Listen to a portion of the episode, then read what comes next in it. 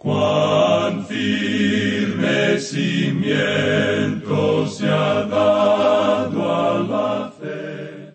A través de la Biblia, un análisis de la Biblia libro por libro que le ayudará a crecer espiritualmente. Estos estudios fueron diseñados por el doctor J. Vernon McGee. Acompáñenos en este fascinante recorrido a través de la Biblia. La palabra de Dios.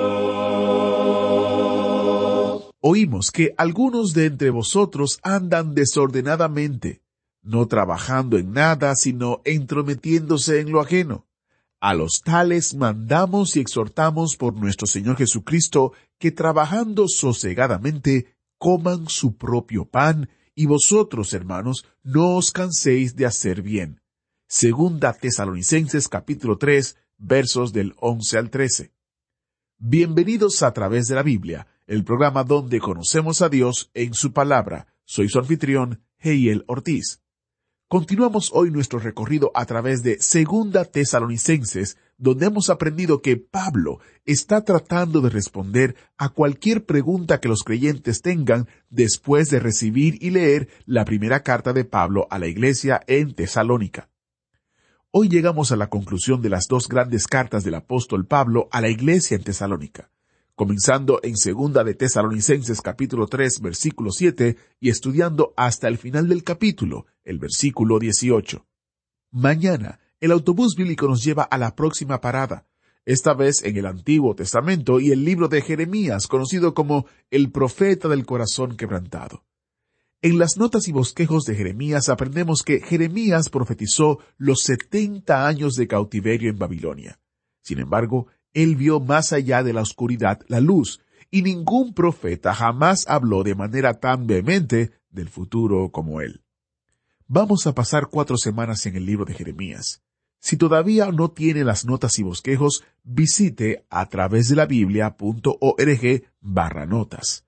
A través de la Biblia punto org barra notas. Allí usted podrá descargarlas o suscribirse para recibirlas por correo electrónico o por correo postal para aquellos que tienen una dirección en los Estados Unidos. Para aquellos que todavía no lo saben, las notas y bosquejos son una herramienta que le ayudan en su estudio. El doctor Magui las preparó con el objetivo de que cada persona que estudiara la Biblia tuviera información básica, pero importante. Información de el autor, la fecha, los temas principales de cada libro, en fin, una herramienta útil para su estudio mientras escucha el programa y para su estudio personal. Realmente le ayudarán a tener una comprensión global de lo que estamos estudiando y, como siempre, se los ofrecemos sin costo alguno para usted. El sitio otra vez es a través de la Biblia punto org barra notas o comuníquese con nosotros al número que daremos al finalizar el programa. Iniciamos este tiempo en oración. Padre Celestial, te damos gracias porque tenemos tu palabra que nos enseña, nos instruye. Gracias que tu Espíritu Santo nos ayuda a entender las verdades y principios bíblicos que podemos aplicar a nuestras vidas. Te pedimos que en el estudio de hoy nuestra mente y corazón sean transformados por tu palabra y que aquellos que aún no te conocen vengan al arrepentimiento. Te lo pedimos en el nombre de Jesús. Amén. Y ahora, busque su Biblia o encienda su Biblia en segunda de Tesalonicenses capítulo tres, versículo siete, porque iniciamos nuestro recorrido bíblico de hoy con las enseñanzas del doctor Magui en la voz de nuestro maestro Samuel Montoya. En nuestro programa anterior, amigo oyente, vimos que Pablo les decía a los creyentes en Tesalónica las cosas que ellos tenían que hacer, que tenían que estar bien establecidos en la palabra, que tenían que mantenerse apartados del mal, y que tenían que hacer las cosas que el Señor les había mandado. Esos mandamientos son mandamientos para los creyentes, y que ellos tenían que apartarse de cualquier hermano que anduviera de manera desordenada. Vimos que ellos debían comportarse de tal manera que trajera crédito y gloria al nombre del Señor Jesucristo y que hiciera que la gente acudiera a la palabra de Dios. Creemos que eso es algo muy práctico y muy real, como podemos ver por las cartas que recibimos cada día. Ahora Pablo les pide también que oren por él, porque el apóstol Pablo estaba siendo perseguido y estaba teniendo sus dificultades y problemas. Amigo oyente, los creyentes en Tesalónica también estaban siendo perseguidos. Ellos estaban teniendo problemas y dificultades también. Al principio, Pablo los estaba confortando, él los instruye y también los anima.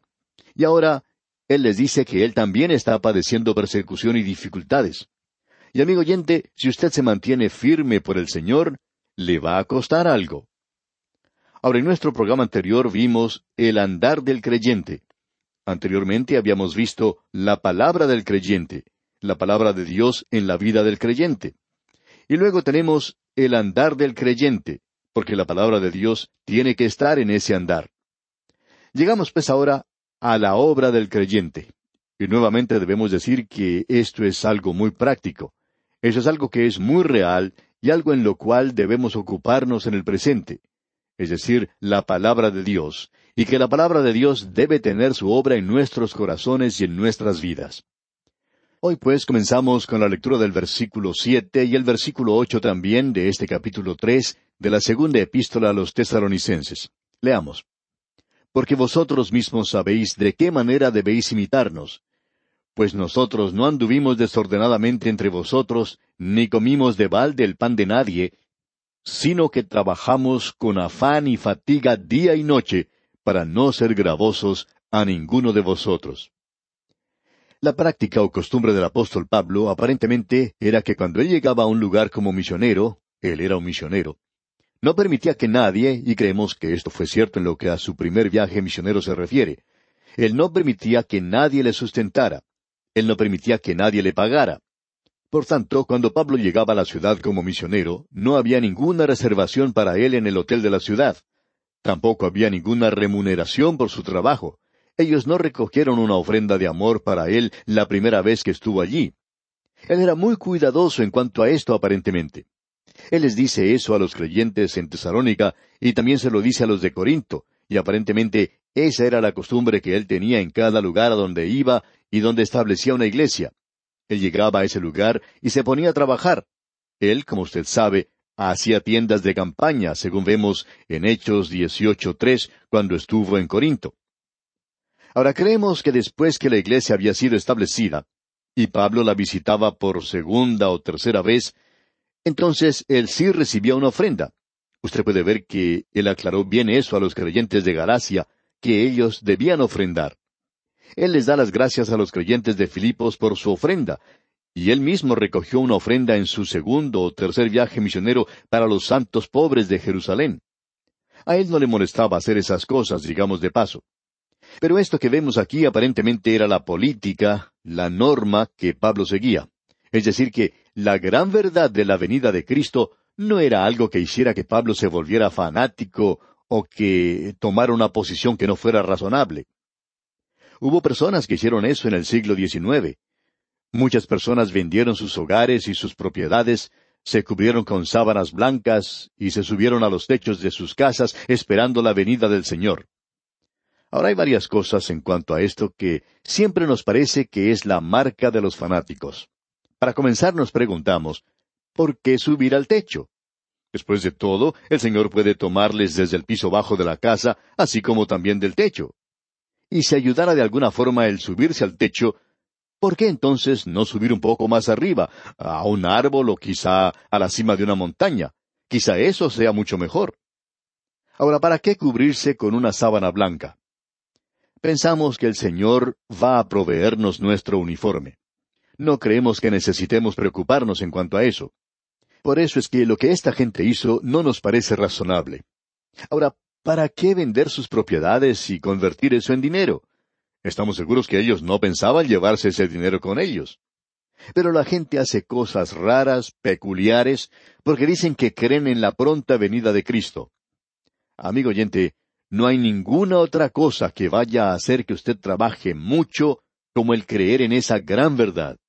Si usted realmente cree en ella, entonces usted va a trabajar mucho. Usted va a estar muy ocupado por el Señor en alguna faceta de su obra.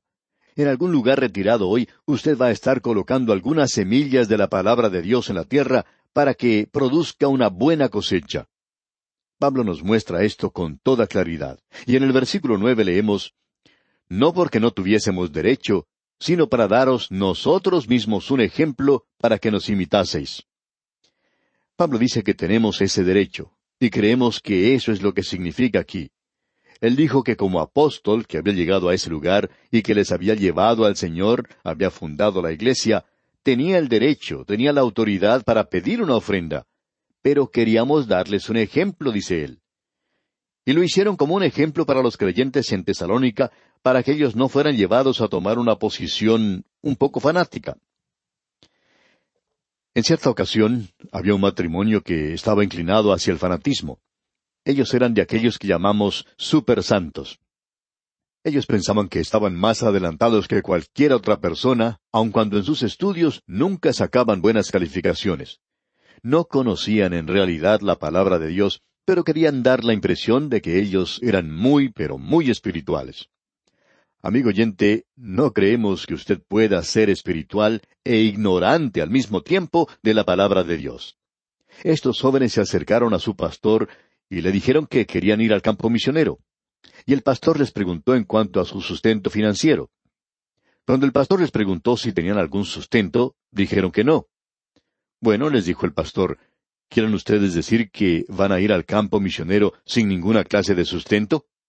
Ah, contestaron, vamos a confiar en el Señor para eso.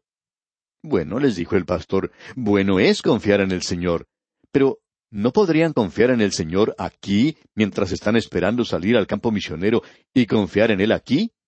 ¿Por qué no obtener el apoyo aquí? ¿Por qué no trabajar con un grupo misionero y hacerlo de esa manera? ¿No sería eso confiar en el Señor? Si Él los llamó al campo misionero, Él proveerá el sustento para ustedes, y la gente estará interesada en lo que ustedes están haciendo, y el Señor pondrá en sus corazones esto, y ustedes tendrán el apoyo que necesitan, así como también una asociación misionera con la cual trabajar. Esta gente conoce muy bien el campo y sabe mucho cómo llevar a cabo la obra misionera. Pero no, ellos no iban a hacer las cosas de esa manera. Decían que confiaban en el Señor nada más y que iban a ir al campo misionero. Bueno, consiguieron llegar al campo misionero, pero no pudieron hacer ninguna tarea y punto. Hubo necesidad de hacerlos regresar a su casa. Algunos amigos consiguieron dinero para que ellos pudieran regresar del campo misionero a su casa.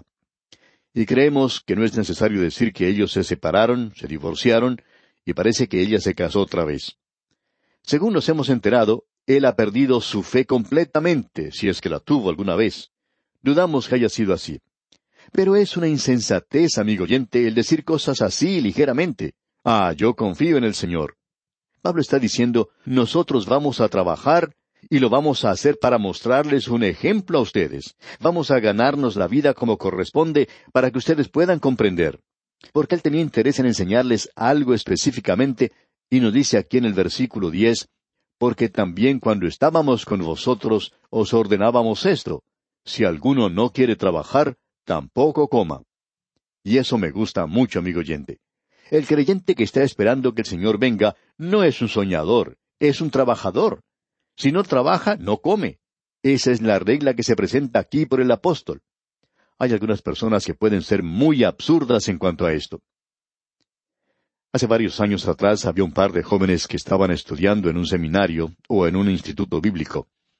Estos jóvenes eran de los que llamamos supersantos también, muy santificados según ellos.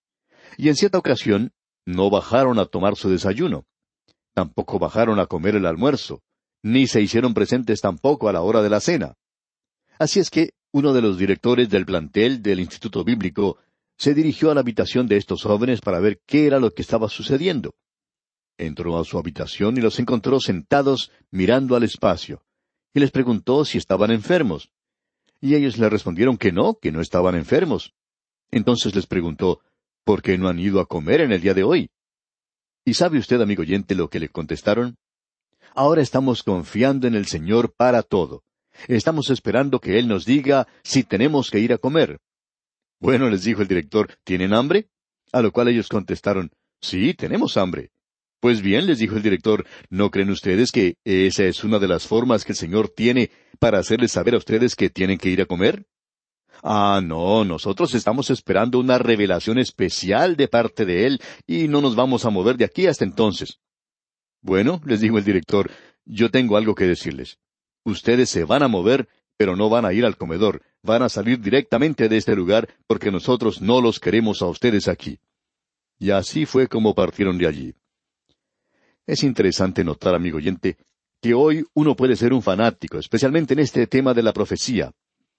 Es interesante notar que Pablo pasó mucho tiempo, más de un capítulo aquí, más de la mitad de la epístola, y en realidad pasó la mitad de la epístola en esto que es práctico, aquello que tiene gran énfasis hoy. Amigo oyente, una cosa es el mantener la verdad de la venida de Cristo por su iglesia, y es otra el que esto funcione apropiadamente en nuestro vivir aquí, donde llega a ser algo práctico, y eso quiere decir trabajando. Y eso es lo que tiene que llamarnos la atención a todos nosotros.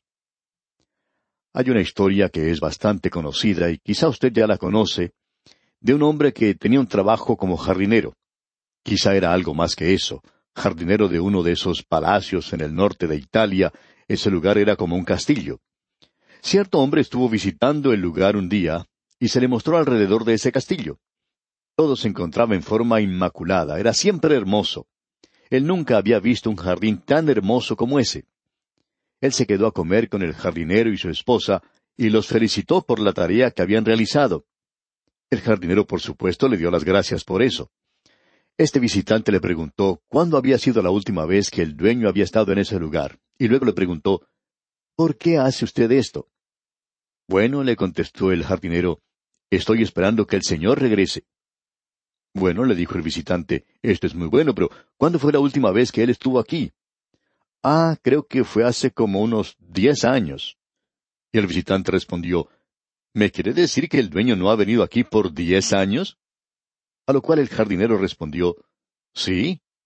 Bueno, le dijo el visitante, ¿está esperando a que él regrese entonces? Y el jardinero contestó afirmativamente otra vez. Y el visitante volvió a preguntar, ¿está esperando que él venga la próxima semana? El jardinero dijo, ah, no, lo estoy esperando hoy. Pero él no llegó ese día. Pero, amigo oyente, este hombre estaba viviendo, esperando a que el dueño viniera muy pronto. ¿Y qué significaba eso? Que él se mantenía ocupado. Él no estaba parado a las puertas del castillo, esperando a ver si se acercaba el dueño. Él se encontraba en su jardín, podando y cortando y arreglando las rosas y plantando. Eso es lo que él estaba haciendo. Estaba bien ocupado. Y de eso es de lo que el apóstol Pablo nos está hablando aquí, que nosotros debemos estar establecidos en la obra del Señor en vista del hecho de que Él se aproxima y de que Él está viniendo. No podemos encontrar otra cosa más práctica que esta. Y una vez más, este versículo diez dice, «Porque también cuando estábamos con vosotros os ordenábamos esto, si alguno no quiere trabajar, tampoco coma». Amigo oyente, en ese lugar ellos tenían algunos fanáticos. Algunos de ellos se aislaban por allí y no estaban haciendo nada. Ellos nada más estaban esperando que el Señor viniera. Pues bien, Pablo les dice, entonces no les den de comer. Ellos tienen que ir a trabajar. Y eso nos gusta mucho, amigo oyente. Ahora el versículo once dice, «Porque oímos que algunos de entre vosotros andan desordenadamente, no trabajando en nada, sino entrometiéndose en lo ajeno». Había allí algunas personas que no estaban haciendo nada, no estaban interesadas en proclamar la palabra de Dios, pero aún así estaban ocupados. Estos eran los chismosos del lugar. Esta palabra que encontramos aquí, amigo oyente, significa que ellos estaban causando toda clase de problemas en la iglesia de Tesalónica. Solo se necesita una manzana podrida para arruinar todas las demás. Y un miembro de la iglesia con su cara larga puede afectar la vida espiritual de muchas otras personas. Y esa es la razón por la cual el apóstol Pablo había dicho antes que uno tiene que apartarse de aquellos que andan desordenadamente. Usted puede apreciar que había por lo menos unos cuantos así en esta iglesia en Tesalónica. Y él, por cierto, que habla muy claramente aquí que esta gente, los chismosos, son aquellos a quienes él hace referencia. No quieren trabajar, pero se mantienen ocupados haciendo otras cosas. Cosas malas. Eran tan activos como la polilla, y con el mismo resultado en la iglesia de Tesalónica. Ahora el versículo doce dice, «A los tales mandamos y exhortamos por nuestro Señor Jesucristo, que trabajando sosegadamente coman su propio pan». Pablo les está diciendo que deben trabajar para que puedan comer su propio pan. Y esto no es algo que parezca muy espiritual, ni tampoco muy teológico, ¿verdad? Y estas son las cosas que por alguna razón u otra no se presentan en esos pequeños cursos que son tan populares hoy. A la gente le gusta tomar una serie de clases como esa. Es como un estimulante para ellos. Y esa es la razón por la cual hay muchos jóvenes que están tomando drogas hoy. Quieren ser estimulados. Hay muchos creyentes que quieren ser estimulados espiritualmente también. Pero quisiéramos saber si alguna vez alguien le ha sugerido que trabajando sosegadamente coma su propio pan. Amigo oyente, sabemos que eso llegaría a resolver en muy grande manera algunas de las preguntas y problemas que existen hoy en muchas iglesias. Si aquellos que están ocupados en cosas sin importancia, en bagatelas, aquellos que siempre están creando problemas, si estos callada y sosegadamente se dedicaran a trabajar, a hacer algo constructivo. Uno se pregunta qué es lo que hace esta gente para esparcir la palabra de Dios. Estos no son de los que dan generosamente en las ofrendas en la iglesia, sino que dan poco y se quejan mucho, y se dedican a crear toda clase de inconvenientes para la marcha de la iglesia. Estamos seguros que uno no escucha mucho de eso hoy, y nosotros lo estamos diciendo porque Pablo ya lo ha dicho anteriormente. Ahora en el versículo trece dice, «Y vosotros, hermanos, no os canséis de hacer bien». Esto realmente es maravilloso. Un creyente que mantiene esa bendita esperanza no se debe cansar de la obra del Señor. O podríamos decirlo como lo dijo Moody, «Yo me canso en el trabajo, pero no me canso del trabajo». Nosotros deberíamos cansarnos en la obra del Señor, pero no llegar a cansarnos de la obra del Señor. No os canséis de hacer el bien. Y en el versículo catorce leemos, «Si alguno no obedece a lo que decimos por medio de esta carta, a ese señaladlo, y no os juntéis con él para que se avergüence». La gente debería separarse de aquellos que crean problemas en las iglesias. La mayoría de la gente siempre está tratando de ganar su favor porque no quieren que los que hacen problemas vayan a hablar de ellos porque saben que tienen una lengua muy ambiciosa y muy dañina. Y si los santos de esa iglesia se mantuvieran aparte de esa gente, sería una de las mejores cosas que pueda suceder en esa iglesia. Ahora en el versículo quince dice, «Mas no lo tengáis por enemigo, sino amonestadle como hermano». Hable con él, amigo oyente, como hermano. Y el versículo dieciséis nos dice, «Y el mismo Señor de paz os dé siempre paz en toda manera. El Señor sea con todos vosotros». ¿No es esto algo hermoso, amigo oyente? Y luego Pablo dice aquí en el versículo diecisiete, «La salutación de mi propia mano, de Pablo, que es el signo en toda carta mía. Así escribo». Pablo firma su nombre, y en el versículo dieciocho dice, «La gracia de nuestro Señor Jesucristo sea con todos vosotros. Amén». Es hermosa, amigo oyente, la carta que Pablo ha escrito a estos creyentes en Tesalónica. Y esperamos que al concluir hoy este estudio de estas dos epístolas del apóstol Pablo a los cristianos de Tesalónica haya sido de especial bendición para usted, como lo ha sido también para nosotros. Es nuestra ferviente oración que el Señor encamine vuestros corazones al amor de Dios y a la paciencia de Cristo. Agradecemos que nos acompañara en el estudio de hoy. Le invitamos a que visite nuestro sitio en Internet, a través de la Biblia punto org. Ahí puede suscribirse para recibir las notas y bosquejos de lo que estamos estudiando y noticias del ministerio. También encontrará la variedad de libros y materiales gratuitos que tenemos para usted. El sitio es a través de la Biblia punto org. Todo lo que hacemos es posible gracias al Señor y a personas como usted que se unen a nosotros en la obra de llevar la palabra entera al mundo entero. A través de la Biblia es una producción de Radio Transmundial.